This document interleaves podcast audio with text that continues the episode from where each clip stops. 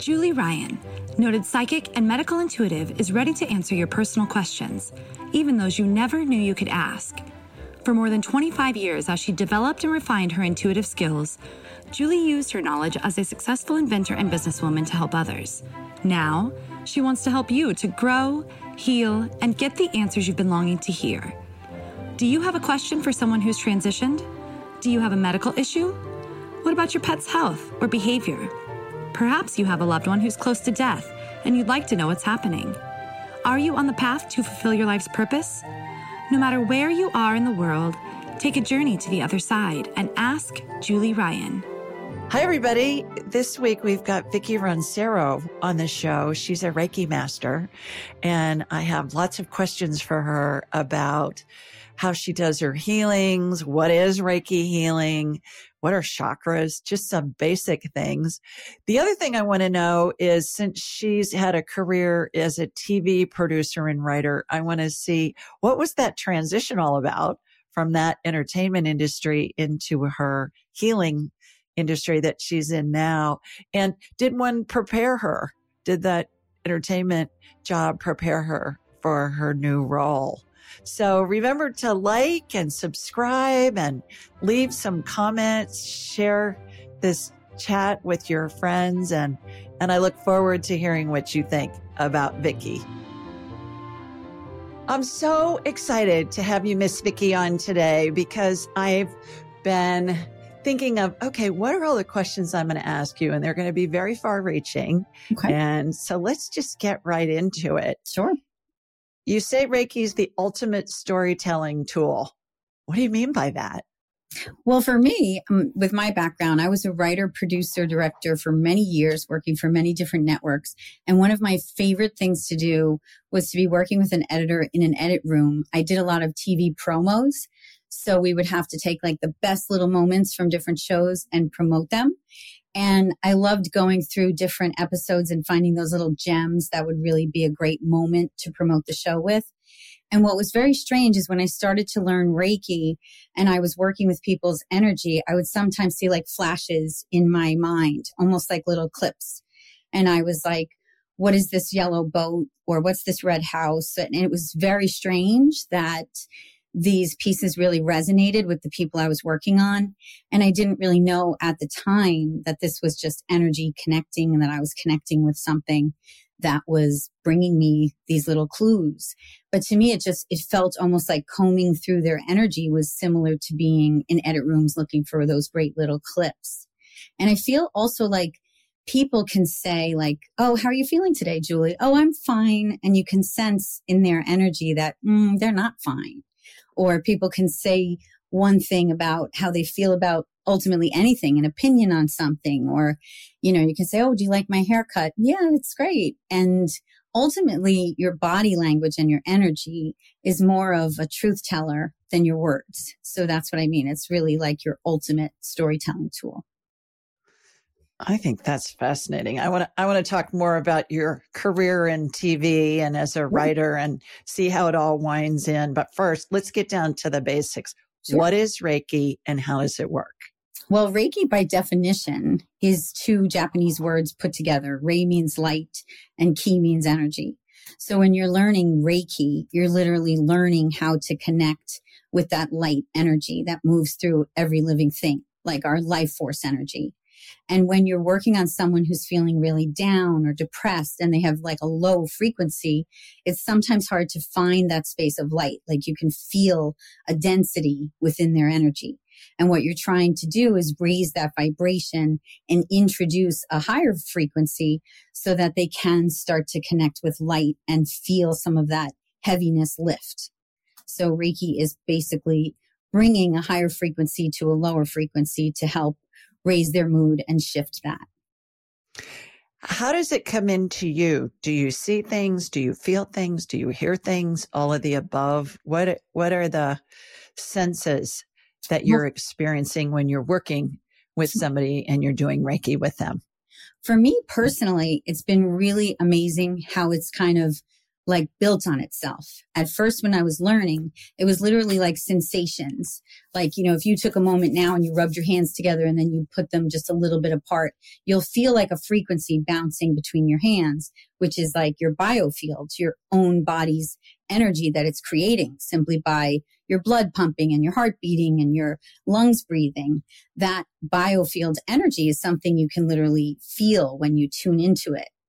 But as you're doing Reiki on people, that's kind of the first piece, and you're getting to understand where they have blocks and where they need some assistance. But what starts to happen the more that you're able to kind of be in a very deep meditative state is you truly start to become a conduit for this energy and other things start to come in. And for me, it's just literally been one thing after another.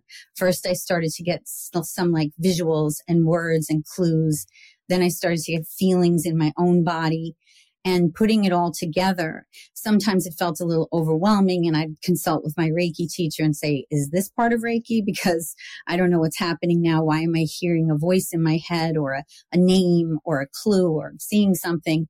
But then as I started to expand and realize that energy healing, this whole world of energy healing and consciousness is connecting us with this higher wisdom that just brings in these elements if you're open to them. So it can be everything from what you're feeling to hearing to sensing. It starts to become very open when you allow yourself to be open.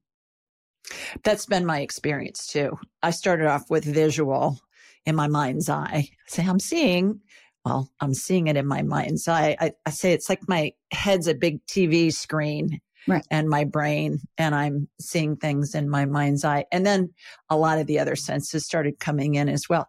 It sounds to me like, like you are finding that spirit communicates in symbols a lot of the time. I do too. Like they'll send some symbol for something. I'll say, well, that doesn't mean anything to me. And then we say something to our client and it means all the world to them. Right. I know it sounds like you experience the same kind of phenomenon from spirit. Yes. And what's interesting is some of it, like I have to kind of be careful with my vocabulary because, like you're saying, that's more like a spirit energy. It's not necessarily has anything to do with Reiki. So I feel like to me, with my practice and my life experience, Reiki's kind of been like my portal. Like it's kind of got what, can't even speak. It's kind of what has gotten me in. But now that I've been in it, it's like all these other things are showing themselves. So that's really exciting. It's like I think sometimes people have a tool like tarot cards or they have whatever their tactile thing might be. For me, it's been Reiki and then other things come.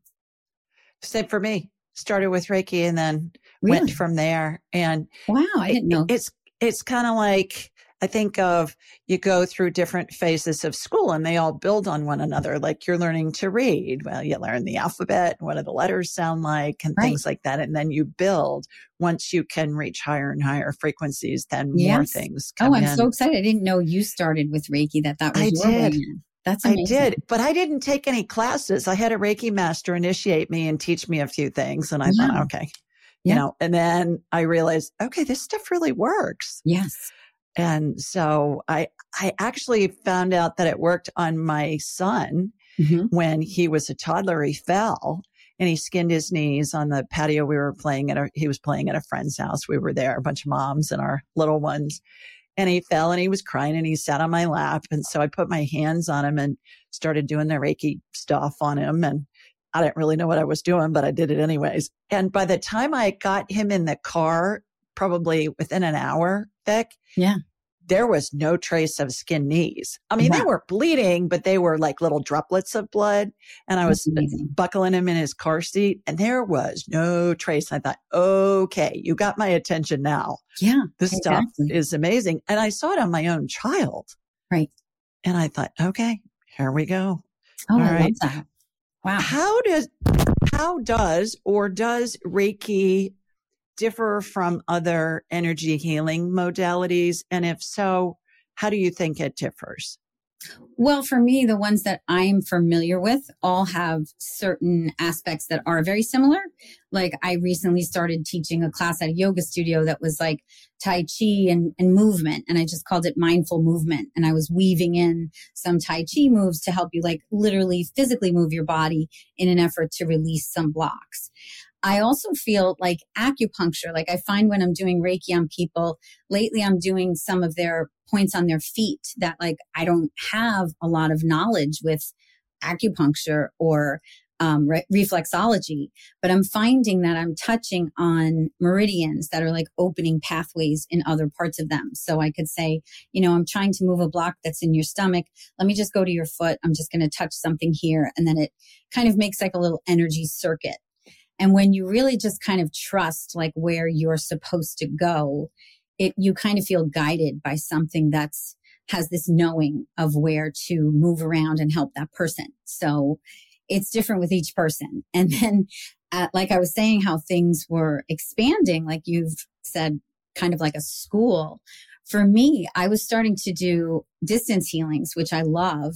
And I think part of the reason why I love it so much is that I prefer to do it through texting so that it's completely quiet and I'm able to just completely let my mind go to that meditative space. And then things really come in and I'm able to just literally start like texting and letting them come through. But again, using Reiki as a device, I've had some sessions where I've been like, okay, I have everything set up and I'm ready for this. And this one woman in particular, I was working on her and I just started getting messages coming in. I just started texting so much that the hour went by and I said, Oh, I'm so sorry. I never did the Reiki. And she's like, Oh, you did exactly what I needed you to do. And yeah. then she told her cousin and said, "Oh, you have to have a reading from this this psychic. She's amazing." And the woman called. I said, "Oh, I'm not a psychic and I'm not a medium. I'm a Reiki person." And so I think that you know a lot of times these energy modalities cross and mix, and it's really important to just not be stuck in calling yourself one thing or another because right. it's in the end it's all energy. Exactly. And I think in everything we get siloed you know, you got the gynecologists and the neurologist and the cardiologists and all yeah. of that. And it's all the same body. Exactly. And the same with this. You connect with spirit and then you can take it anywhere you want. And like you, I believe that it's spirit working through us and with us to help facilitate healing. Exactly. And so that's, I love the stories that you mentioned about how you just feel like you're being led to do things, even if it's not necessarily what the person came in thinking that they wanted you to work on. Yeah. And I, I always go in blind first when I get somebody on my radar. I call mm-hmm. it on my radar because I want to see where the energy goes. Because sometimes it'll go to places that are asymptomatic. Mm-hmm. And I, I believe that the first thing that shows up is the most pressing issue, whether they know it is or not. And oftentimes it's a system where we can reverse engineer mm-hmm. what we're seeing to figure out what's what the cause is right. of those symptoms. Yeah. Both both medically and and energetically. Mm-hmm. What's the I, I want to talk about the biofield and all that kind of stuff. But before we get to that, I'm I'm interested in what's the history of Reiki? What do you know about how old is it? Where did it come from? You know, all of that kind of stuff.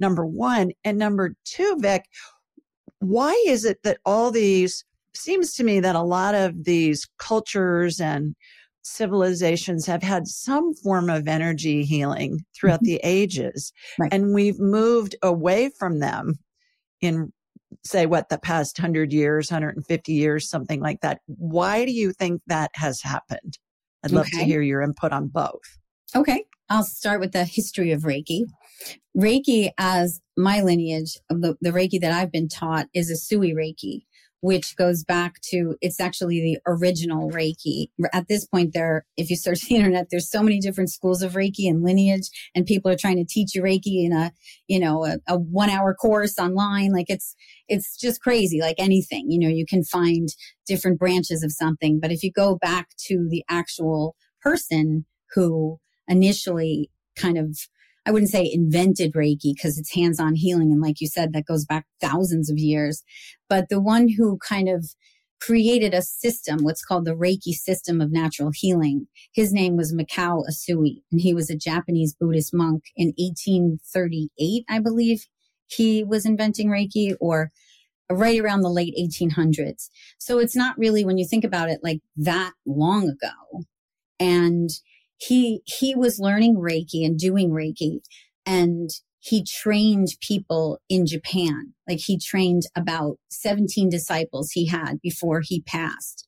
And then what had happened was one of his disciples taught a woman from Hawaii named, they call her Madam Takata, who was vacationing in Japan and she learned Reiki and then she brought it to the US. So if you read a lot of the history of Reiki, she gets credited as like the one who kind of started Reiki, but she did start Reiki in the United States, but not in, you know, the world. It came from his Usui lineage. And when he kind of attuned his 17 um, masters, she learned from one of them and then it was passed on to her and then she really ran with it in the united states and made it very big. And so the two of them get credited most often but Usui reiki is definitely the lineage that i'm trained in. And like you were saying you know there's certainly there's different hand positions and there's different meditations that you do but the whole idea of like hands-on healing. I mean, there's stories in the Bible of hands-on healing. You know, it's every religion has stories of hands-on healing. So that whole idea of hands healing is something that's just very naturally instinctive in all of us. Like it's like when you bump your elbow, you naturally put your hand on your elbow. And like you were saying with your son, you just naturally knew to try to heal his skin knee. So I feel like in terms of credit, crediting the actual healing modality, it's, it's really something that lives in all of us. And it's about more peeling away and remembering and connecting with it. But in terms of learning Reiki as a system, Usui Reiki is the lineage and it comes from Mikao Usui. So I think that's covered. Well, and you were led to that, obviously, that, that type of Reiki. Yes. For whatever reason because that's what you learned. And there's different ones you could have learned, but that was the one that you were led to learn, it sounds like. Yes. I wanted to learn the one that was considered like the real, the real deal Reiki, you know? Yeah. And yeah. um, for me, I, I think I shared in one of the emails that we were back and forth getting to know each other a little bit that I had had an experience when I was 10 where I was on the bus coming home from school and it was 1977 and back then, you know, there's no cell phones or anything. So if you're on the bus and I was one of the last ones, I'm kind of just daydreaming out the window. And all of a sudden I literally heard in my mind that's that same thing. It's not like an external voice. It's something inside saying Opa died. And just those two tiny words, I knew like in every cell in my body that my grandpa had died. Mm-hmm. And I felt very confused because I had just been with him over the weekend. He was very healthy. But I had this like knowing. There was just no question that he died. And I didn't know as a 10 year old how I knew and who, what that voice was. I thought, oh, maybe that's God. You know, I went to Sunday school. I thought maybe God tells you when someone dies. I don't know. This was my first experience with death. And I walked up the driveway and my mom opened the door and she looked so sad. And I just looked at her and I said, I know, I know, mommy, Opa died. And she just hugged me. And when I look back, it's kind of odd that she wasn't like, How did you know that? Or like surprised, you know? She just kind of hugged me and we cried together. And she's like, Yes, honey, he did. And that always stuck with me, like from so young. Like, how did I know that? Where did that come from? What was that voice? And it, it made me like a seeker in my life. And I kind of was always searching for, I know there's something more. I know clear as day that something told me that and I, I need to figure it out. And although it took till my 40s to figure it out, you know, I kind of got there, which to me is exciting. Well, how did the voice sound in your head? Did it sound like James Earl Jones or Morgan Freeman saying, oh, Opa died? No, or was like it just sound like your voice? Like a Kevin Costner. Kevin Costner. like it was, it was like sweet and direct, you know, very calm. Oh, so yeah but it was it was very clear and it, it was just you know that that feeling you get like when you're working on someone doing reiki and you you know you touched on something it's just that knowing you know there's no other way to explain it right back to the second part of that question yeah. which was why have we moved away from that? There are scholars that believe that Jesus, you know how the Bible kind of has this lag between the age of 12 of Jesus and then they pick it up at 30. I always wonder what what if they cut out there? but there are there are many scholars that believe that Jesus learned energy healing during that time in Egypt and other places and and certainly those cultures all had energy healing back then. Hmm. And so why have we gone away from that? Why do you think that we as a species, mm-hmm. for lack of a better word, you know, educated species, I think in indigenous tribes, they still have it mm-hmm. for the most part. I'm assuming, I don't know that for sure. But what do you think had us move away from that well, energy it, healing? I think that the question has lots of facets, to be honest. Like there's like a religious piece that I don't, I don't know that history of what happened with Jesus and if he learned energy healing. But I do know that there are some people, like some good friends of mine included, that when I was learning Reiki and I said, Oh, can I practice on you? They were, you know, they were kind of like, Oh, I don't know. I'm Roman Catholic. And I was like, what does that mean? Like this is, you are tapping into the light force that's in all of us. Like this, this is the peace of God that lives in you. Like it's not the Holy Spirit. Yeah. It's like, yeah. this is, if anything, me learning Reiki and feeling connected to this energy within me. I quickly went and became ordained and became a, you know, ordained minister because it sparked my faith in such a way that I believed in God more deeply than I ever had. So those people who kind of have that trepidation as to like, oh, I don't know, it, it, seems to me like almost like naivety. Like it, it's like, you know, they, they're just unaware of what Reiki really is. Like if you break it down to the bare bones, you're simply connecting with the peace of God that lives in all of us, the light that's in everyone. And lately, there's so much talk about how we all need to come together as one. We need to recognize our sameness. And it's kind of always been there. So to me, what has happened in history is that people were so competitive and trying to be so much different from each other and better and stronger. And even if you think of the way that today people are competitive with, you know, maybe someone has a car and another person wants a better car. And it's, it's all really just too muchness, you know? And when you strip all of that away and you take away all those layers, we're all the same. Like we all have this light energy and this ability to tap in and connect with it. So to me, it's kind of just society and society kind of evolving the way that it did that has kind of taken people on this journey that has brought us away from like what really is our essential piece of connection to God, in my opinion. And I also feel like once you start to tap into that, like you start to notice more. There's more and more people who are like, Oh, get rid of all your clutter, live a simple life. Like a lot of people are, they've gone through that explosion of having everything. And now they're looking to kind of strip down, especially since COVID. You know, people are like, Hey, I used to work in this big corner office overlooking the Manhattan skyline and have a martini lunch.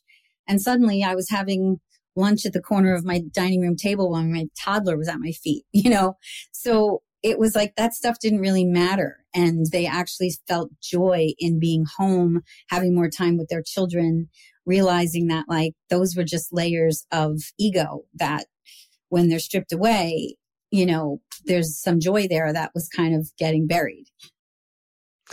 I believe that as we've become more well educated, we want proof of things and we want proof quickly. And the, that's the whole medical whole clinical trials, all that kind of stuff with yeah. the medicines and all of that, which certainly there's a place for that. I was in the industry for 30 years. I mean, I'm a big fan on the supply side, not on the drug side. But I find it interesting that it seems to me, and see if you agree with this, Vicky, that more and more people are interested in number one, being in charge of their own health not just doing what the doctors say, just blindly. Mm-hmm. And number two, more and more people are becoming interested in what are the different modalities of healing that perhaps I can combine to help me get well. It's not just you can only do this, you can't do something else. For example, chemo patients now in m- many major medical centers are going from their infusions right into acupuncture. Mm-hmm. There's an acupuncturist that's part of these teaching hospitals. It's division of oncology. Mm. And they have found that acupuncture immediately after chemo really helps the patient heal and helps them really avoid a lot of the side effects. Are you finding that's the case too, that people are more interested in perhaps combining modalities and more open to different types of healing modalities? Definitely. I think we've moved into that kind of holistic approach where, you know, that Eastern, Western medicine kind of merging and not having sort of these two different ways of thinking. You know, some people at one point might have thought that was very woo woo and weird. And now, like you said, we're seeing it more and more in hospitals. We're seeing more people that are giving it a try and having benefits from it we're also experiencing like this integrative healing approaches with functional medicine and different types of um, medical professions that allow you to be more of an advocate for yourself. That it's not just like, oh, you have this illness, take this pill. It's like, here, try this supplement because this comes from the root of this plant and it's known to do this or that. Like there's more of an understanding, not just, oh, take two of these and you'll feel good, you know? So exactly. I, I feel like there's a lot of that, that if you really think of it, it's literally rooted in nature and it's going back to a more natural approach to how we can heal ourselves when we really connect with who we naturally are. Have you, like I, been looking for a skincare product that can effectively combat aging and wrinkles and help restore the youthful appearance to our skin that we always are looking for? And for me, I'd like for it to be organic too. Well, I found such a cream. It's called Purity Woods. They have this age defying dream cream that's an absolute game changer. It's going to make you look and feel like you've jumped back years in time. And it contains this revolutionary formula called maple leaf extract and 25 other unique ingredients that help eliminate fine lines, wrinkles, age spots, and even uneven skin tone. Turn back time on the appearance of your skin with Purity Woods age defying dream cream. Just go to puritywoods.com forward slash Julie Ryan or enter code Julie Ryan at checkout for 27% off your first order. That's Purity Woods, P as in Peter, U R I T as in Tim, Y, Woods, W O O D S dot com and enter Julie Ryan, no spaces, just Julie and Ryan together for 27% off your first order. I'm reading this book called The Madonna Secret mm-hmm. by Sophie Strand. Mm. Her parents are friends of mine. And Perdita Finn and Clark Strand are her parents. And I've done shows with both of them. They're both in this spiritual space. But Sophie's book is about the Virgin Mary mm. as a child. And then it's a novel, but it's a historic novel. So she's done a ton of research on stuff back then.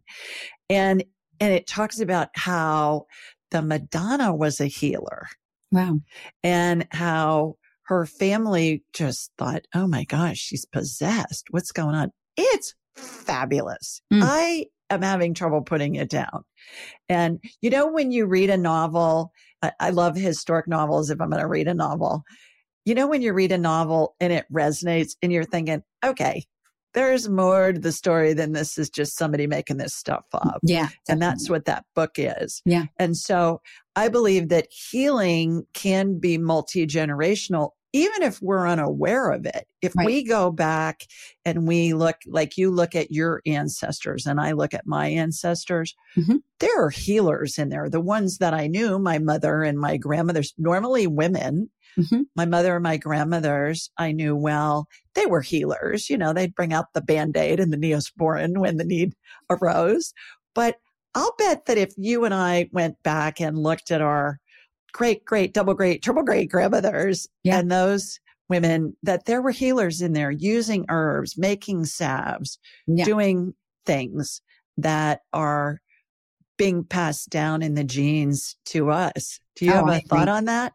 Oh, definitely. In fact, I've gone to some, you know, my journey with Reiki has taken me to some sessions for myself to become more and more versed in this vocabulary. And I've actually had spiritual healers who have done, you know, a mediumship reading or they've done a, you know, um, they've looked at vows that maybe were created in other lineage of my ancestry. And they have said, Oh my goodness, when I look at you, I'm being burned and hung and burned and hung so many times. Like mm. you come from a long line of healers who were literally burned and hung for their beliefs. And it's your responsibility in this lifetime to break that, to break that lineage, to step forward, to come forward as who you are. And I mean, while some of that sounds like very grandiose, like my father was from Scotland and the Highlands of Scotland, and there's lots of Celtic healers, and there's many stories mm-hmm. of women who were in fact burned and hung for their beliefs. So I mean, it's very likely that I had a great grandmother, great great grandmother that was a healer and that was condemned for her beliefs, which is, you know, it's, it's interesting to think about. You know, I'm not someone who always takes that, those visions and past life things very seriously, but I, I'm very interested in that information and it makes a lot of sense. I learned more about that than I'd ever thought of from Perdita Finn, my friend Perdita Finn, and I interviewed her a few weeks back. You can find it in mm-hmm. my library, but she talked about that it was the UK, Scotland, Ireland, America, Germany too, wow. where most of the women, the, you know, the witches yeah. were hung and they were healers. And it was not done by these uneducated barbarians. Yeah. It was done by the most well educated, sophisticated men in society. Right. Were the ones that hung these women. So yeah, I find it interesting that it's coming back around full circle. It's like you can't hold down the truth yeah. when it needs to be held down. The other thing I find interesting is that hands on healing and Reiki in particular is being taught in a lot of nursing schools. Mm-hmm. And my daughter in law is a veterinarian and they had somebody come in and give them a talk in her vet school when she was in vet school. Wow, I love about hands-on healing with the with the animals. Oh, that's she amazing. does small animals, but I have a friend that has horses, mm. and she has a Reiki person come out and work on the horses. Yeah, that's amazing. I love that. Yeah. I think it's probably been done since the beginning of time. Yeah.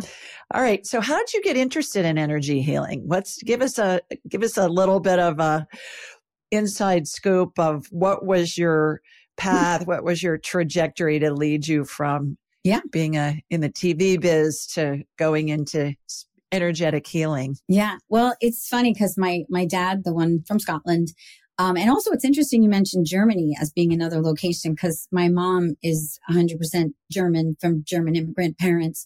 So I'm half Scottish, half German, which is funny. So, um, when my dad, my whole life was an orthopedic surgeon and he was constantly, you know, back then had a beeper on and we'd be in the middle of dinner and his beeper would go off and off he'd go to save the life. And I just really admired the fact that like he was saving people, helping people. And I would, everywhere I'd go in town or if I was at school, people would say, Oh, Victoria Stewart, isn't your father that Scottish doctor, Dr. Stewart? He saved my uncle or he saved my aunt or my father, all these stories. And I always felt like, wow, I want to do that. I want to help save people. And so when I was old enough, I worked in his office and I, in the summers, I would work with him and very quickly was like, uh-uh, I, like the, a woman came in, this beautiful woman, and she wanted to surprise her boyfriend and she cut the lawn and cut off three of her fingers and brought them in in a bag and was like, can you help me? And I was like, oh my gosh. So like the whole, the whole doctor nursing field was just not for me. But I also really loved storytelling and acting. And so I went into communications, which felt very natural. I went to Ithaca for communications and I went into television kind of right out of college. I was a page at NBC and then I worked at Nickelodeon and then so on and so forth. And in my, one of my years at Nickelodeon, I, there was a big corporate layoff and I was one of the lucky ones, unfortunately, who was laid off. And to me, I felt very like, oh, I went to college, got my job, got my promotion, did so well. Like this can't happen. I'm Vicky from Nickelodeon. And I went to a spa for a few days to just kind of regroup. And I was hiking, biking, kayaking, doing all these physical things. And I went to the receptionist and said, I want to have a massage. I really need to be like pummeled. And she said, let me see. Oh, we don't have any massages, but I, you can have a Reiki session. And this was 20 years ago. And I was like, what the heck's Reiki? And she said, oh, it's very gentle touch.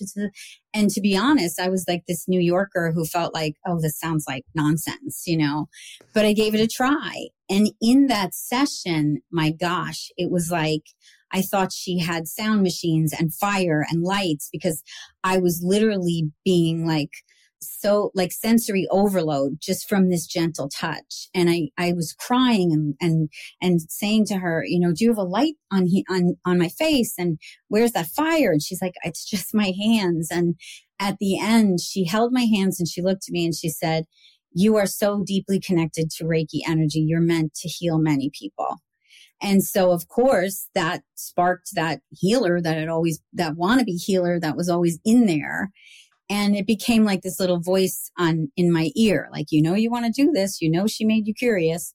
And although i went back to the city and jumped back into more tv jobs i stayed freelance because i wanted to have space to learn reiki and i started to learn. I dabbled. I took classes. I started to practice on family members and one by one they'd be like wow that felt great. What did you just do? That was amazing. And i was like you know still doing my tv work but doing that work and at this point, I was married. So I thought I would be really clever. And I was Vicky Stewart for the TV work and Vicky Roncero for the Reiki work. And I was kind of in both of these worlds. And ultimately, the two worlds merged by the time I turned 50. I was like, this is ridiculous. Who am I fooling? I can be many things. And similarly to the story of your son, I was working in an edit session with one of my favorite editors who I walked into the room and he was laying on the floor. And at this point, I wasn't telling anybody that I was doing this other thing that I knew they thought would think was like so woo woo. And, um, I said, Joe, what's going on? Oh, my back is out, Vic. It's so bad and this and that. And I, so I didn't say anything. And at the end of the day, I said, tonight, I would love to call you on the phone and do some distance healing. And he's like, what are you talking about? But he gave it a try and it totally worked. And that to me just changed everything because I was like, wow, if this like big guy who's like this alpha male, very tough guy, you know, gave me a chance and it worked, I was like, what am I doing? Why am I afraid to be something that's going to help?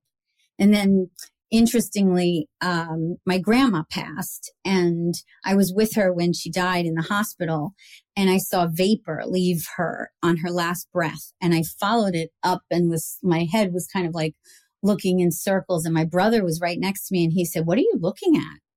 And I said, you don't see that? And he said, no, what do you see? And that to me was another huge turning point because I was like, if he's not seeing that, but I'm so clearly seeing that, how come I can see it?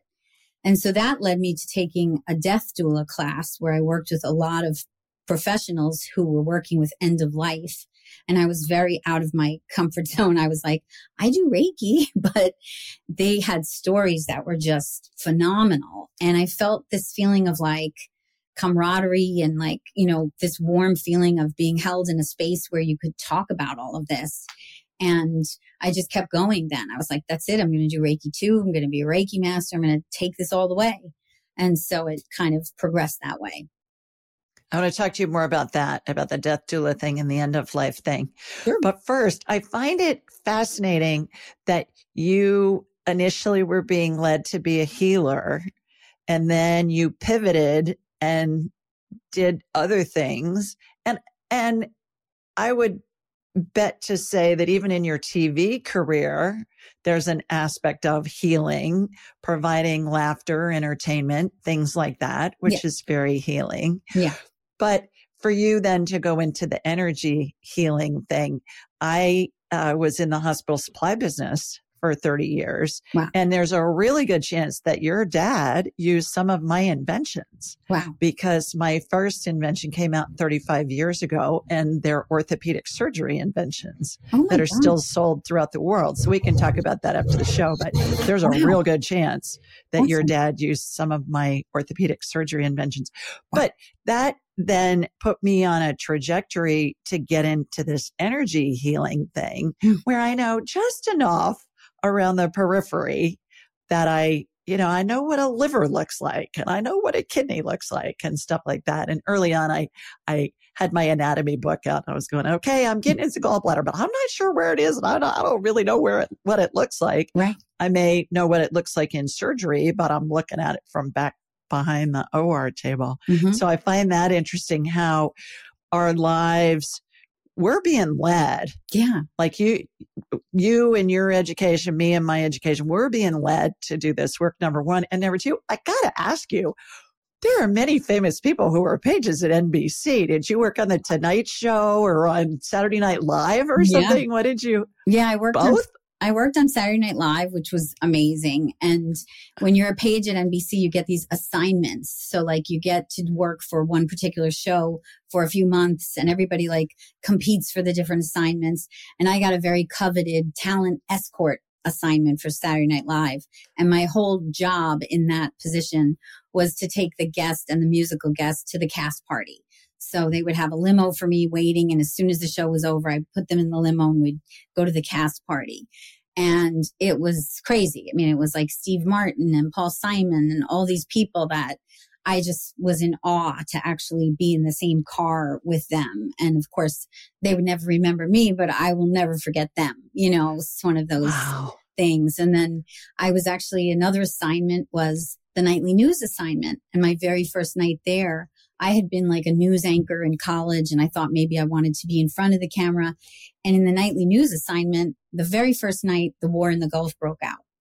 Oh, and wow. the whole newsroom was like electric. And executives who had worked in news for their whole careers, they were like, we got a war. And I was like, what are they crazy? This is terrible. But they didn't mean that like a celebration. It just was like, for them as diehard news people, this was like incredible to have this opportunity to give the world a front row seat to this war. But for me, it's like that saying that sometimes you have to learn what you don't like to know what you like. I quickly, like, I went back to my supervisor and was like, I was like, this is really not for me. And this could really be a career opportunity for someone else. And it ended yeah. up being that. Like, the person who jumped in and did it still works for Nightly News. So that was pretty incredible. And I then went and worked for the promo department. And that's where I learned how to make promos, which I loved because it was always changing. Like you would make a small little video and you'd have news promos. You'd literally have like four hours to do the news promo. You would take footage that was on the six o'clock news, get the promo ready for the 11 o'clock. And it was very fast paced and moving and very creative. And then I moved into making creative promos and ultimately landed at Nickelodeon doing that because children's programming was always kind of my dreams, dream place. So. Did you, was Brokaw doing the news? Yes. Yeah. When you were there? Yeah. Yeah. Wow. And he's had his health challenges, hasn't he? Yeah. That, you know, and it was crazy Maybe. when I think about the responsibilities they gave pages. Like I used to have to rip the news like from the AP wire and literally like duck and hand it to him live on air. And it was just, I mean, I was like, oh my gosh, is my head clearing the shot? Like, and it was just so funny. And you know, it's Another thing they did for WNBC, all the news people would do a singing like a Christmas carol in front of the 30 Rockefeller tree. And twice I was asked to be in it because I was working with the news people. And so Al Roker was in it and all of the, you know, the big New York news people at the time. And there I am singing with all of them. And it was so exciting for my friends to be like, I saw you under the tree, you know. Oh. So it was fun. Wonderful. Who knew that it was leading you to where you are now? Exactly. I wouldn't have suspected. Yeah. How does that experience in the entertainment industry, let's say, news and entertainment industry, how does that help you or does it in the work that you're doing now with Reiki and with energy healing? Do you find that that there are aspects of that business that you've just incorporated almost subconsciously into the work that you do now? Yeah, I think that on several levels. Like the one big thing was like you're saying, like, who did you meet from Saturday Night Live? Like it kind of really, really grounded me in the fact that like we're all the same. You know, it was like so exciting to meet Jon Bon Jovi and all these people. But at the end of the day, I was like, wow, they're really nice people and mm-hmm. driving in a limo, going to the same place that they are. So that thread of thinking that like, wow, you know, we're all the same and you might be the one in the audience cheering for them on a stage, but at the end of the day, you're the same. And that's a thread of important information that has definitely woven through what I do now. And another thing that's really been important is what we were talking about at the start, like that whole storytelling piece. Like someone could come in and they can, a woman came in one time and she said, I lost my job and I'm really stressed out and I, I'm, I'm the sole breadwinner and I have to get a new job. And she laid down and what I was feeling in her was very intense, like grief. And I just said, did you lose your dad? Like, you know, I'm really feeling like this heavy energy of loss that is not like processed. And she's like, oh my gosh. And she just started crying. And she said, I did. My dad passed nine years ago, but I was so busy with my job and raising my kids that I, I don't think I've ever really grieved him. And we didn't work about on like, you know, building your confidence and trying to get that brand new job. We shifted into working on releasing the grief and kind of letting her work through that. And it ended up being exactly what she needed. And she would have never thought that. So I think it's about that. It's about like that editing and storytelling. Like if you get too stuck on like, well, this is my story and it has to air like this, you know, people at the last minute are changing scripts in the television world. You could be on set shooting something and they could be like, cut, that line's not working. Let's do that again. And like they call in a writer and they change the line on the spot and the actor has to learn it. And I feel like life is that way when you're really open to like, just change it up, change, change it, do something new, try a different script. That's when you can really change your story. So my whole thing when I was starting my Reiki was the fact that like, I feel like if you can shift your light, you can change your story. If you can connect with yourself in this way, you can change your story. And I really feel like those experiences all came from the TV world and mm-hmm. very specific things like if you're on the set and maybe they have a green couch and the way it looks through the camera the director's like yeah no these people wouldn't have a green couch do we have a beige couch bring in a beige couch suddenly they change the set and the story feels different the room feels softer the room feels more inviting or maybe you have a man and woman sitting on a couch and from the way it looks through the lens you're assuming they're a couple and the director could say, no, you know what? They shouldn't be sitting on the same couch. Put her on the chair. Now you just change the entire dynamic of the relationship just by shifting the location of the people on the set. And sometimes even it's a lens on a camera. Like I remember I did something very early in my career with Michelle Pfeiffer and I was so impressed. I couldn't wait to meet her. And they said, you're going to have 15 minutes with Michelle Pfeiffer. And all of a sudden her people come in and they said, we have a special lens that Michelle Pfeiffer likes to use on the camera. It makes her look a certain way. And I thought to myself, oh, that's going to take so much time. And I can't believe this. And they put it on and she looked so beautiful. And I thought to myself, how amazing to literally have your own lens for how the world can see you. So that whole idea of like sometimes when you can work with someone and shift their mindset, they can change their lens of how they see their life and their perception changes and suddenly their story is completely different. So I think a lot of that is storytelling and tools that come from the TV world. And I love this question because I can't tell you how many people when I first made this career switch were like, wow, that's a pivot. And I was like, it's really not, you know, it's, it's kind of interesting that it's just really not. I feel like this is the special sauce that I bring to Reiki. Well, our thoughts create our reality. Yeah. Yeah. So you're helping people that have that thought tape playing subconsciously bring it to the surface and decide whether they want to continue to play it or not. Exactly. Yeah. And so that's going to be the difference between the green couch and the beige couch. Yeah. I love that. That's fabulous. The the movie star that I have always heard did that the most, brought her own lens everywhere was Lucille Ball. Wow. Yeah, she'd say, "Yeah, it makes me look better," and um, I I read that on more than one occasion with wow. her. Changing topics for a minute. Yes. You say energy healing is a form of meditation. Please tell us why you believe that. I think that some people, especially when you're learning Reiki, like I teach so many students now, and I, there's always the ones that are very type A who have their pen and paper and they're taking, and I'm like, put that down. This is something I want you to feel and embody. You have to really feel this. And some people are like, well, I need to take notes. Like they're just so, they just can't. They're like, it makes them, you know, short circuit.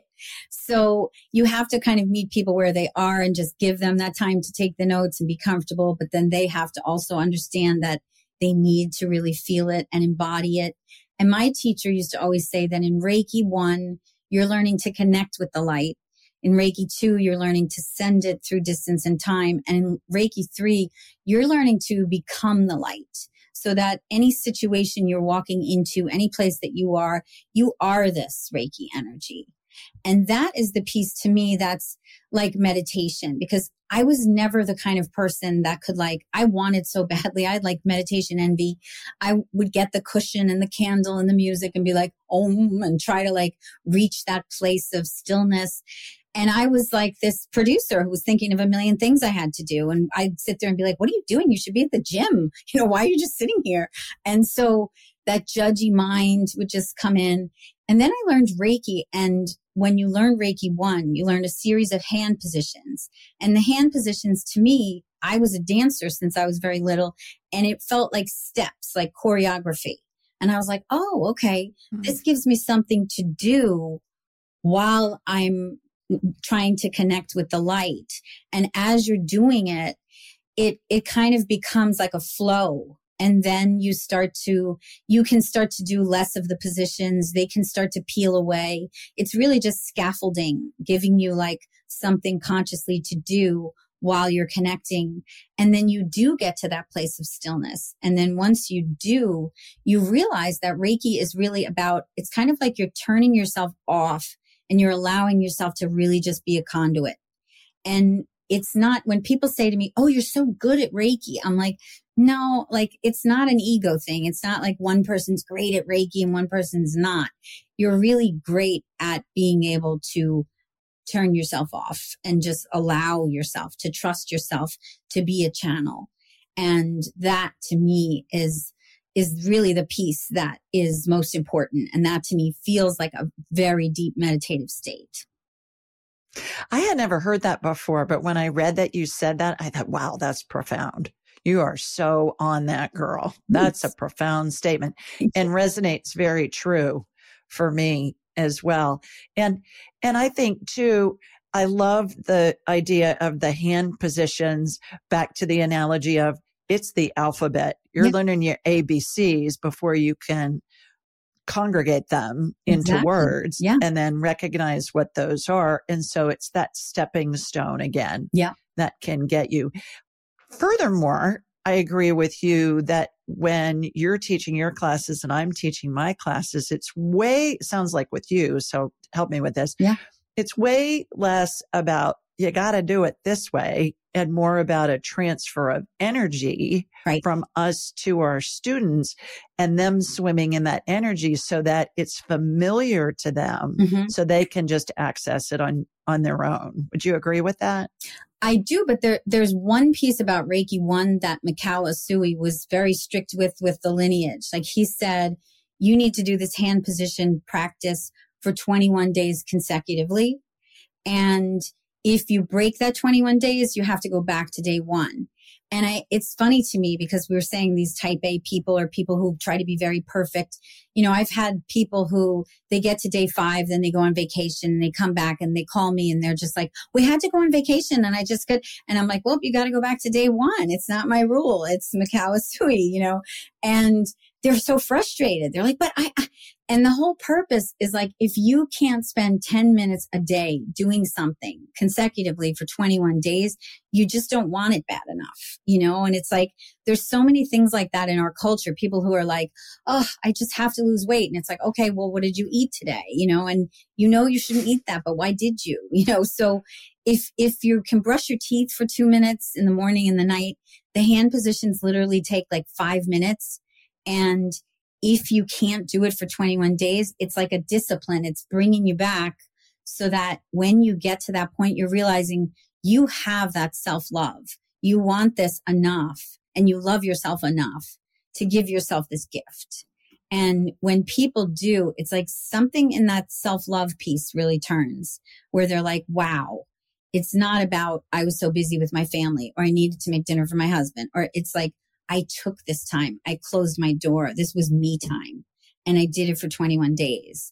And they feel like they connect with a piece of them that's really rooted in self love. And then it doesn't matter if the hand positions, you don't do them all or you do less of them. They want to continue past the 21 days because it's, it's like they crave it. It feels good. So that piece is like, once you do that in Reiki one, then yes, I completely agree. Then you make it your own. Then you start adding different things to it and it just starts to become uniquely you. Right. Does anybody ever heal anybody else? What do you mean? Well, you're a healer. Do you heal anybody else? I think or do you help facilitate healing you the person healing themselves? You're doing the the latter. You're helping facilitate someone's healing. Yeah. Yeah. It's because you said people say, Oh, you're so good at this. Yeah. I get that too. They go, Oh my God, you healed me. I go, No. Exactly. And you, you feel all, like, yeah. Nobody can heal anybody else. Your dad, when he did all those bazillions of surgeries, closed the incisions with sutures and staples. He didn't make the patient's skin grow back. The patient made their own skin grow back. Exactly. So nobody can heal anybody else.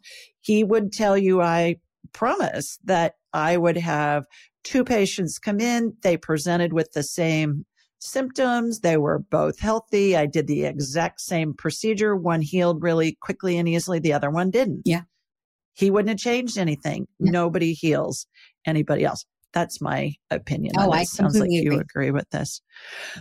You you touched on this a minute a few minutes ago when you said, well, if you hit your funny bone on your elbow, you know, you put your other yeah. hand on there to try and comfort it. Do you believe that we all heal ourselves unknowingly at times? That oh, we definitely. all have the ability to do that? And do you have any other examples of that? Yeah, I think that we do. And again, I think it goes back to that, um, the self confidence piece and that idea of like, we think we need something external. Like we need, we think when we're hurt or in pain, oh, what do I need for this? Instead of taking that pause and being like, well, wait, maybe there's something I can do. People aren't giving themselves enough credit thinking like, wait, maybe there is something I can do. Maybe in that pause, I can take a few breaths. And you and I both know it's been scientifically proven, even just a few deep breaths can significantly change your heart rate. So if you have a panic moment, that simple pause of three deep breaths makes a big difference. And in the Reiki hand positions, it's funny because position number one, you're literally putting your hands over your eyes and like letting your head just kind of rest in your hands. And everyone has seen like their grandmother be like, ay, ay, ay. You know, it's like, it's like a very common feeling where you're just like surrender. You're just like, oh, you know, and when you do that in Reiki, in energy healing, you're taking your fingertips and you're connecting with your third eye. You're activating that pineal gland. And that's all layers that you learn later. But the actual idea of just kind of surrendering and placing your hand in your head in your hands is something we all do, you know? And then similarly, like when you have a child who has a tummy ache and, you know, I remember my mom used to be like, let me rub your tummy. And it's like, what a strange thing. Let me rub your tummy. But it makes you feel better when someone's warm hands are on your stomach when you have a stomach ache. So those are two other examples of how your own healing can, can activate that. Your own energy can activate that healing. Or when a child has a boo-boo, you say, well, let me kiss it. Yeah, exactly. And miraculously, it's all better. Yeah. Uh, most immediately, right after it's kissed. Yeah. Yeah. That's a great, those are great examples. Let's, let's go into the mechanics of energy healing. What's life force energy? What does that mean to you? Life force energy is like the living energy, the, the light literally that's in everything. So it's the energy that brings the sun up in the sky and the moon in the sky, the energy that moves the waves through the ocean, that same energy, the energy that opens up a beautiful rose. It's like nobody is saying like, okay, Rose, cue the rose. It's time to open. like it's just, it just does, you know? And the same thing with your heartbeat. Like we don't really think about our heartbeat unless we're like running really fast and we're like, oh, I got to stop. My heart's racing, you know? And when we're breathing, you know, we don't think of every breath we're taking. But when we have a cold and we're very congested, then we're thinking of, oh my gosh, I just wish I could breathe better. But those, those unconscious, the subconscious things that are happening all the time, the energy that's moving through us, that's the energy that's growing your fingernails. Like how Wayne Dyer used to say, when you go to sleep at night, you know, you don't say grow fingernails, you know, but you wake up in the morning and they've grown a little. So that is your life force energy. It's the energy that moves through all living things and connects you to nature.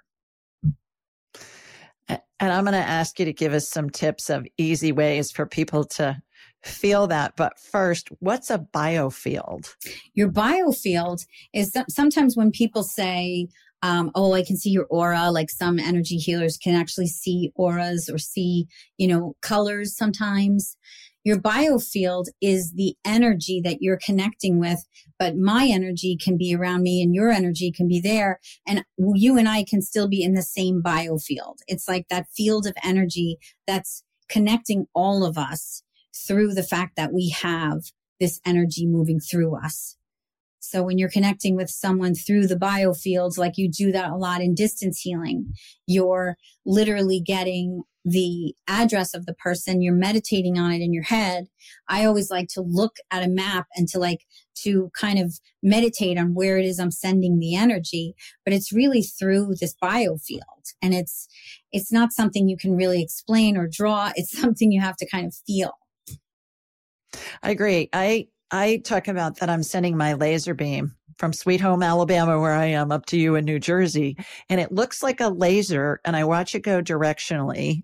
And then it's called a bioplasmic streamer. Wow. And I can tell when I hook into somebody because I can feel it kind of go clunk. It reminds me of the um, of a child's ch- clunky, chunky wooden puzzle. You know, you put the piece in and you can feel it yeah. go in yeah. much differently than on a paper puzzle. Right.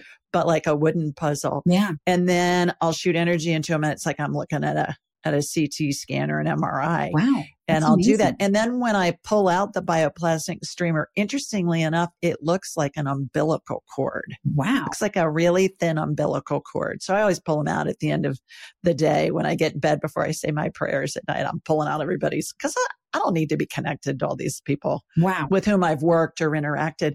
Interestingly enough, on the biofield, I was working with a client this morning who is a heart transplant recipient. Wow and got her heart about five years ago. And the biofield or the aura or the halo around her heart was massive. And it had these little sparkles in it. And I said, What do you know about the donor? And she said, Well, she was 19. She died in a car accident. And she told me her name, and her middle name was Grace. Wow. And when I see Grace, what I call Grace, mm. It looks like clear fog, but it's got sparkles in it. It was fabulous. Wow. And it was just massive around this woman's heart. And of course, I'm checking her out to see if there's any scar tissue that needs to be removed or whatever. I said, Your surgeons were masterful. She had the, the uh, transplant at Vanderbilt. Wow. And I said, They were masterful. I could see where they did everything, you know, from a surgical standpoint. And I was looking for scar tissue because scar, scar tissue sometimes can mess up people. Yeah. So when I see it, we'll help, help it get removed and stuff like that. But I have never seen an energy field around a heart like that.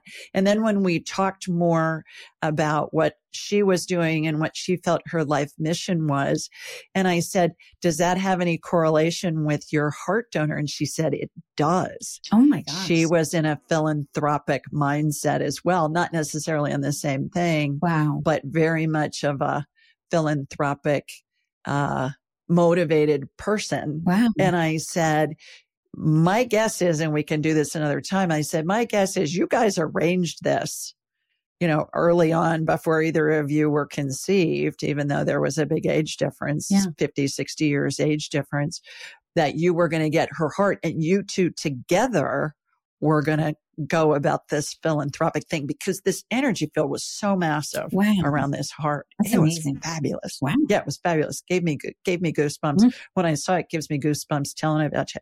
And you know, again, no coincidences in life. I talked to this woman four hours ago Yeah. on the same day that I'm going to be talking to you. Yeah. So cool. Yeah. I would say you can't make this stuff No. up. So, how can people connect with their own life force? Is there a simple way that people can tap into their own life force? And what maybe are a couple of examples of things that people can do once they tap in with their own life force? Okay. Well, when I, I teach simple tools lately, I've been trying to teach like female executives who are like so busy working and to teach them some things to do literally at their own desk to just kind of take little micro breaks. Because sometimes, like I was saying before, with just taking three deep breaths, you can significantly shift your energy. And there's some things like when people take workshops with me and I have them just literally take their hands and rub them together and create some friction. If you try this as you're listening, it's kind of interesting. And then after rubbing your hands together for a while, try to like close your eyes and visualize some of the things I was saying, like waves in the ocean, a beautiful rose, anything in nature that kind of appeals to you, a beautiful sunset. And then just separate your hands literally like a half an inch and you will feel some buzzing, some tingling, some heat. It shows up differently for different people. And if you practice this each day, you can start to take your hands and move them apart and you test like how far you can still feel that connection. And that's sort of like the feeling that I feel when I'm connecting with people. I feel that little buzzy, that heat, that, that kind of pulsing. So that's something simple you can do if you're like, oh, what is she talking about? I don't think I have a biofield. I don't think I have any of this life force energy in me. Every living thing does. And when you start to really feel it, you're like, wow, okay. And then the next thing you could do is after activating your hands and feeling that tingle, you can take these hands that are now turned on, so to speak, and just put them in places like maybe you have a headache and you want to just soothe your head. Maybe you're just like want to put them over your ears and just kind of drown out the noise that's in your mind. And maybe you want to put them on your heart. That's an excellent place because the heart chakra is the middle chakra between all seven and it regulates the three below it and the three above it.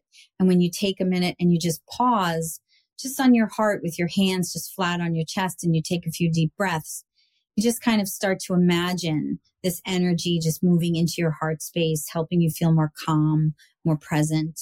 And that's just a nice, quick little tool. Terrific. Well, that whole biofield thing, back to the medical business, what's an EEG and an EKG? EEGs are measuring brain waves outside of the body. Right. EKGs are measuring heart waves outside of the body. Right. How are they doing that? Yeah. Well, they got these little electrodes stuck to you. Yeah. Well, hooked up to wires, they're still measuring Yeah. the biofield There's- outside of the body. Yeah, the frequencies So- coming in, you know, and that's why like everybody thinks when you think, oh, how do you get knowledge? Well, all the knowledge comes into your brain. And it's like, no, there's knowledge around us all the time. And the knowledge can be coming straight into your heart. It can be coming into your gut. You can have a gut feeling about something before your mind even has time to process it. So it's really about learning how to pay attention to the knowledge that's all around you, not just the knowledge coming into your brain and being processed the way that is expected. Great point. Let's go back for those who are listening that have heard the word chakra, Okay. but really don't know what that is. Can you explain chakra for us, please? Sure. Chakras are technically spinning wheels of energy, and there's seven of them. The first is at the root of your spine. So, like the tailbone area is where the root chakra is. And they have different colors associated with them. So, when you close your eyes and you're working on someone's root chakra, you're imagining the color red and like a spinning red energy around their root chakra. And the root chakra is responsible for the first seven years of your life. So all of the things you were learning in those years, things that are connected to survival, learning how to crawl, walk, eat, speak, all of the different things that we need that are connected to survival are in that energy. So if something happens, like to me, losing my job unexpectedly, that was completely like root chakra shift. And at the time, I didn't know. I just was like, ah, I lost my job. But anybody who feels that kind of like they, they were rooted in something, now they're not. That's like root chakra. A lot of people during COVID, I don't know a single person who didn't have some root chakra imbalance because our world completely changed in a blink.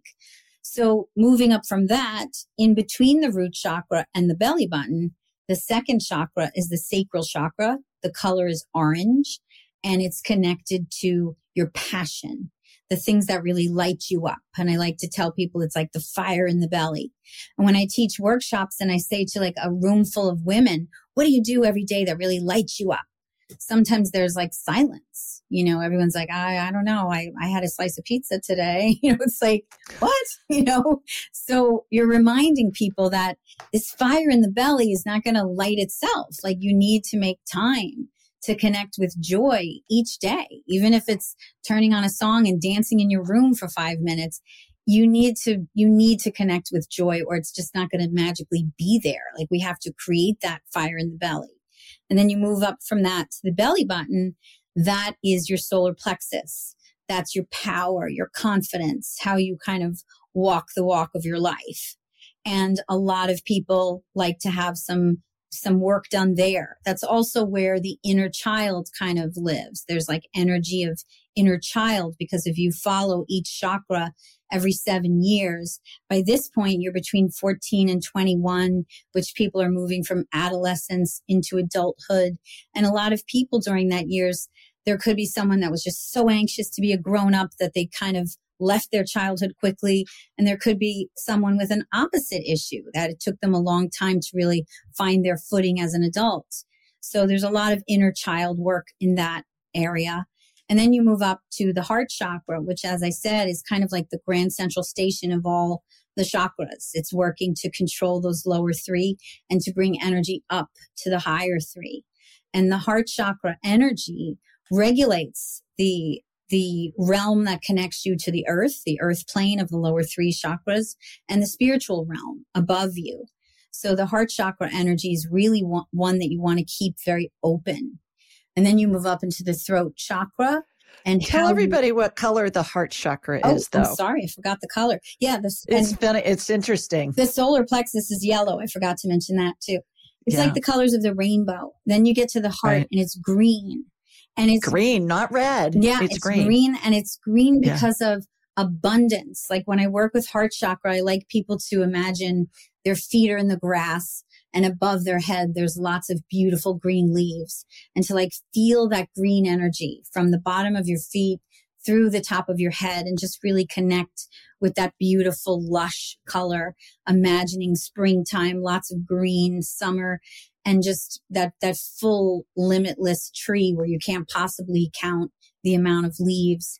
And you want to have this beautiful abundant energy. A lot of people have had you know breakups or different things that have kind of created like a guarded what we call a caged heart energy in reiki. And you can feel it right away and someone can say i want to meet the man of my dreams. I don't know why it's happening. And they have this caged heart. And love can't come in if love is not moving out. Like you attract what you transmit. So you need to remove those blocks and kind of move in the flow of unconditional love so that you can attract the love that you seek. And so then back to where I was with the throat chakra, we're now moving into a light blue color.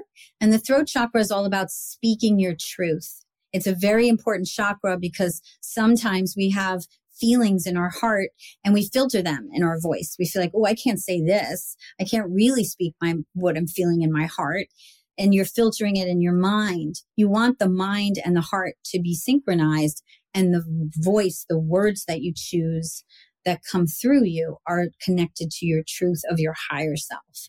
So that's an important one. And then you have the third eye and then the crown. And the third eye is indigo blue and the crown is purple. And those are the seven main chakras. Thank you. I, I think so many people hear the word chakra and they're like, yeah, I don't know what that is. Some kind of meditation thing, but I don't, I really haven't ever had that explained yeah. before. So thank you. Sure. Beautiful, beautifully done with that. Couple more questions. Yeah. Can Reiki assist or energy healing assist someone nearing death? and uh, also assist their families with the grieving, the anticipatory grief, knowing that their loved one's going to pass, and then afterwards? Well, I'm so grateful you asked that question because that's a piece of Reiki that I am so passionate about. I feel like when my own father passed, my dad, as I said, was a surgeon for many years, and he was the chief of orthopedics for over 30 years at this particular hospital, St. Charles in Port Jefferson, Long Island. And he decided, unbeknownst to my family, we didn't really know why, but he had COPD in his later years. And he had said to my mother, he had gone to Stony Brook University Hospital, different hospitals, but in this last time that he had to go to the hospital, he said, I want to go to St. Charles. And my mother took him there and he was in the ICU. And it was so surreal to be in a hospital where my father's name was on a plaque for all of his years of service. I instantly knew my father knows he's going to die and he's here in a space that feels like home to him where he's very mm-hmm. respected. And it was crazy for the six days in the ICU where he was passing. I had what is definitely called a shared death experience that I had not had yet, where I don't even remember myself as like a human. I was literally like a soul helping a soul transition. I don't remember changing my clothes, going to the bathroom, eating, sleeping. I just was by his side. I was telling my mother and my brother, you should go home and rest, come back in the morning. And they were, everyone was listening to what I was saying. It just, it was almost like as if I knew what to do. And I felt like the room was very cozy and I felt like the ground was soft. And even the way that it smelled and felt in the room in the late hours of the night when I would be with my father, I would be doing Reiki around the clock. There was doctors and nurses who knew him in his profession. And as the days went by they were coming in and they were trying everything trying to be so heroic. And as the days would pass they would pull me aside and say i'm so sorry. We've done all we can. We've really done all we can. It's a matter of time. I'm so sorry. Oh maybe we should try this one more thing and maybe this maybe that and it was almost like this almost this energy of like frenzy like they are trained to save lives so in their profession they were failing and it was nothing else they could do. And I felt like, wow, there is this big important gap in our healthcare system that needs to be filled because here is a, a human soul that is transitioning and everyone's just kind of like, I'm so sorry, there's nothing else we can do. And they would come and bring him, you know, some, another blanket or ice chips or do another chest x-ray when it was clear he was dying. So what was needed was holding space for him. And I just was doing that around the clock. And in those moments, I had messages from a grandmother I never met and I had, I, I knew exactly when he was going to pass. I, I said to my mother and my brother, you guys need to come back. Tonight's the night. And my brother was like, how do you know that? And daddy could get out of here. And I was like, daddy's not getting out of here. And you need to be here tonight. And I, I set up like a, a chair for my mom and my brother. And we were all able to be there holding his hands. And mm-hmm. it was just, I, I just can't even believe that the strength that you have, like if someone said to me, you know, 10 years ago, you're going to do that for your dad. I would think, how could I possibly do that? I'm going to, I'll, cry. I'll be a mess.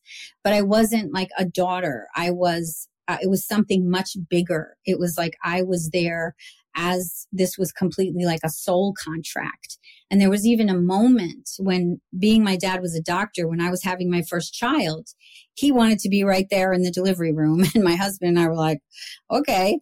But things got a little hairy with my, my first son. I almost had a bleed out and I, I could have died. And so I literally was so grateful. My father was there and he scooped his arm under me and he looked me right in the eyes and he said, breathe with me, breathe with me, because I was about to pass out. And I just looked right in his eyes and I breathed in sync with him. And when my dad was dying in his final moment, I scooped my hands under him and I looked in his eyes and I said, Daddy, breathe with me, breathe with me. And in that moment, I was taken right back to my son being born 16 years earlier. And that moment we shared. And I was like, this right here is such, this is a soul contract. He did this exact motion for me. And I did it for him and I didn't even realize. And it, it just ended up being such a beautiful feeling to be able to do this for my father, to literally walk him home. And um, I get emotional, but you're making me weepy, girl. I got the Kleenex here. I'm my, going, my dad was from mother. Scotland, and um, he was able to say to me in in one of those final days, late at night, he just grabbed my hand and he said, "Vic, I'm not getting out of here, and make sure they bury me in my kilt." And so, for me to be able to tell my mother, you know, he wants to be buried in his kilt, mom and she got the kilts and the whole nine yards for the kilts and the whole thing. And there was a bagpiper at his grave. And I just felt like I, I had such a beautiful send off for my father. And then in the days that came after, I came back to my human self and I just was crying. It was like, oh my gosh, my father died. It was like a very delayed reaction. And even at the moment where the nurse came out and said, he, he's passed, I went back into the room and suddenly I was like, why did they put daddy in a different room? Why are the walls white? And what, why is it blue? Why did they move him? And my mother's like, Vicky, this is the same room you've been in for six days. And it, it just felt like a completely different space and smelled and felt everything felt different. So that to me was just incredible. And I want to be able to do that for other people. I don't know if that's something I was able to do because of the soul contract and the love that was there. And I'd like to think that I could do that for other people and that other energy workers can realize the significance of filling that gap in the hospital when they just i mean yes there's hospice but still it's it's like you're in the hospice and they know you're going to pass but there needs to be like like an active person who's just really kind of sensing the energy and helping the family know what's happening. And it's just um it's really it's when you start to realize that hey we're all going to die. There's just no way out. And it's it's part of life. And just that life force energy like the sun rising and then the moon ri- coming in and out and then high tide and low tide night and morning. Like it's we we die. That's part of life. And i really believe after all these years now that we don't go anywhere. Like we are still here and our consciousness is still here. And when you can really start to believe that it shifts how you feel about death. And you're able to realize that you have a responsibility to help the ones you love and to to allow them that passage to that other space. And I, I just feel like sometimes I think my whole Reiki journey was because I was meant to do that for my father. And maybe it was, but, uh, my dad always told me when I used to say, daddy, I want to be a nurse he used to say, You're small, and nurses, every nurse I work with has a bad back. You know, he was the orthopedic guy, and he was, these nurses had to lift people. And he said, You have to lift people up. You have to lift people up. You're little. I don't want you to lift people up. And I felt like when I do Reiki on people, I sometimes say, Look, dad, I'm lifting people up, but I'm not hurting my physical body. And, um, that's that. Yeah. Yeah. It feels like, well, it's very connected to my dad and the energy of me as a little girl wanting to heal and help and finding my way to do that, but in my own way, you know, my own, my own way that made sense to the storyteller in me.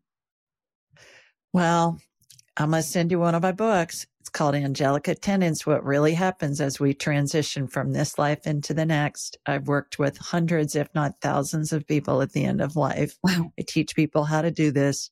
We combine the energy with the everything else that's going on with the family with the we can communicate with the person who's dying we can get the family information when the patient can't communicate wow. and everybody goes through what I call the 12 phases of transition, which is a sequence of events that involves angels and the spirits of deceased loved ones and the spirits of deceased pets. And depending on what configuration they're in, we can tell how close to death they are.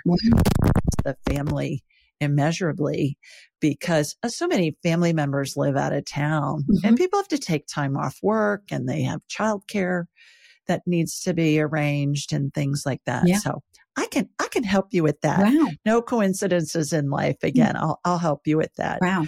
So, one last question, yeah. and then I want to find out how people can get in touch with you. I, I want you to tell everybody why do you think we incarnate you touched on it with you think that your energy healing journey, perhaps a big portion of it was to be able to help your dad transition. Mm-hmm. But why do you think any of us incarnates? Do we all have a certain path that we're we're meant to I definitely think walk. I, I definitely think so. I think that, you know, like you were saying earlier, that life is kind of like a school in a way. And I feel like when you're brave enough to really kind of follow the signs, like I know I'm a big fan of Caroline Myss and she talks a lot about these soul contracts and how we come into this, we come into the, the earth with this already predetermined plan. And I just find that very interesting that people would make this plan and say, okay, I'm going to come down into this earth and in this life, I'm meant to be the daughter who's going to help. And okay, I'll do that. I'll do that. And then I'm going to be a TV producer, but then I'm going to transition into this. Like the fact that it might be all predetermined is very fascinating to me because sometimes in life things can happen that you just can't make any sense out of it. It could be, you know, a family member gets ill or, you know, someone, someone get, goes through a career change or moves and you have to just kind of dig deep into this part of you that's surrendering, just kind of thinking like, okay, there's got to be a mm. plan. This has to be a reason. And I feel like when you really are able to not force things and just kind of let things happen, you, that plan is kind of revealed to you like I was saying, I was trying so hard to be Vicky Stewart, the TV producer, and then, you know, this other Vicky who did the healing work. And it, it was just, it got to a point I was turning 50 and I was like, I don't even care. Like, you know, at this point, I am who I am, you know?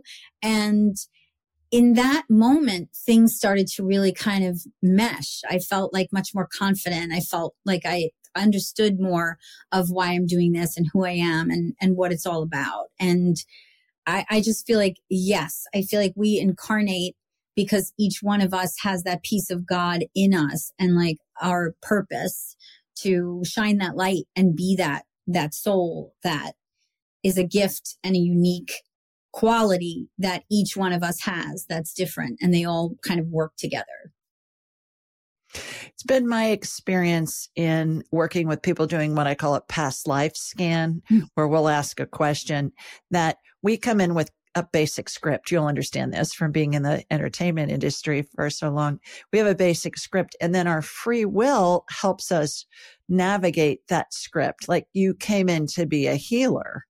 Well, you've done many pivots all within the realm of being a healer, whether it be at work in the entertainment industry or as a mom or as a daughter or as a now an energy healer. And, and I'll see a semblance of that script that can repeat through multiple lifetimes. Same basic script, different perspective. I like to use Shakespeare's Hamlet as an analogy. You know, you think about how many times has Hamlet been performed since Shakespeare wrote it in 1602? Right. Who knows? Certainly, same script, different perspective. In what year was it performed? Where? In what language? By whom? What was happening in the world? Who was the customer? All those different variables that give us a different perspective on the same basic script. Right. And that's that's what I've come to believe as far as when we come in, you know, what our path is. I, I don't think we get a roadmap like, okay, you're going to live on Long Island. And then when you're 17, you're going to move to New Jersey right. and all of that. I live in Alabama. People say to me all the time, what are you doing in Alabama? Yeah. I say, how'd you get to Alabama? I say, love. My husband's from here. Uh-huh. And I never in a million years thought I'd live here and I wouldn't live anywhere else. I, I adore it. Yeah. It's fabulous. Wow. So I think that we're led mm-hmm. to these different portions of our lives and then we can decide that's where the free will comes in. Right. I want to take that step or I don't. Right. I want to do something else. And it's it's all perfect. How can people learn more about you and your work? I my website is ronceroreiki.com, R O N C E R O R E I K I.com. I'm also on Instagram at Roncero Reiki. And um, you can reach out anytime through either of those methods. And if you mention the show, I'd be glad to give you a special discount if you want to try out a distance healing session. Wonderful. Well, thanks so much. You are extraordinary and an absolute delight. And I have so enjoyed having this opportunity to talk with you. So thank you for making time with us. Me too. Thank you, Jules. This has been phenomenal. And from the the fact that you invented some orthopedic instruments to the 12 steps of dying, I'm now so intrigued in many different things about you that I didn't realize. So I'm excited to learn more about that. Well, we'll continue the conversation. Great. All right. Everybody, thanks for joining us. Sending you lots of love from Sweet Home, Alabama. Mwah! And from New mm-hmm. Jersey, Mwah. where Vicky is. Bye, everybody. See you next time. Thank you. Thanks for joining us. Be sure to follow Julie on Instagram and YouTube at Ask Julie Ryan and like her on Facebook at Ask Julie Ryan. To schedule an appointment or submit a question, please visit AskJulieRyan.com. This show is for informational purposes only. It is not intended to be medical, psychological, financial, or legal advice. Please contact a licensed professional. The Ask Julie Ryan Show, Julie Ryan and all parties involved in producing, recording, and distributing it assume no responsibility for listeners' actions based on any information heard on this or any Ask Julie Ryan shows or podcasts.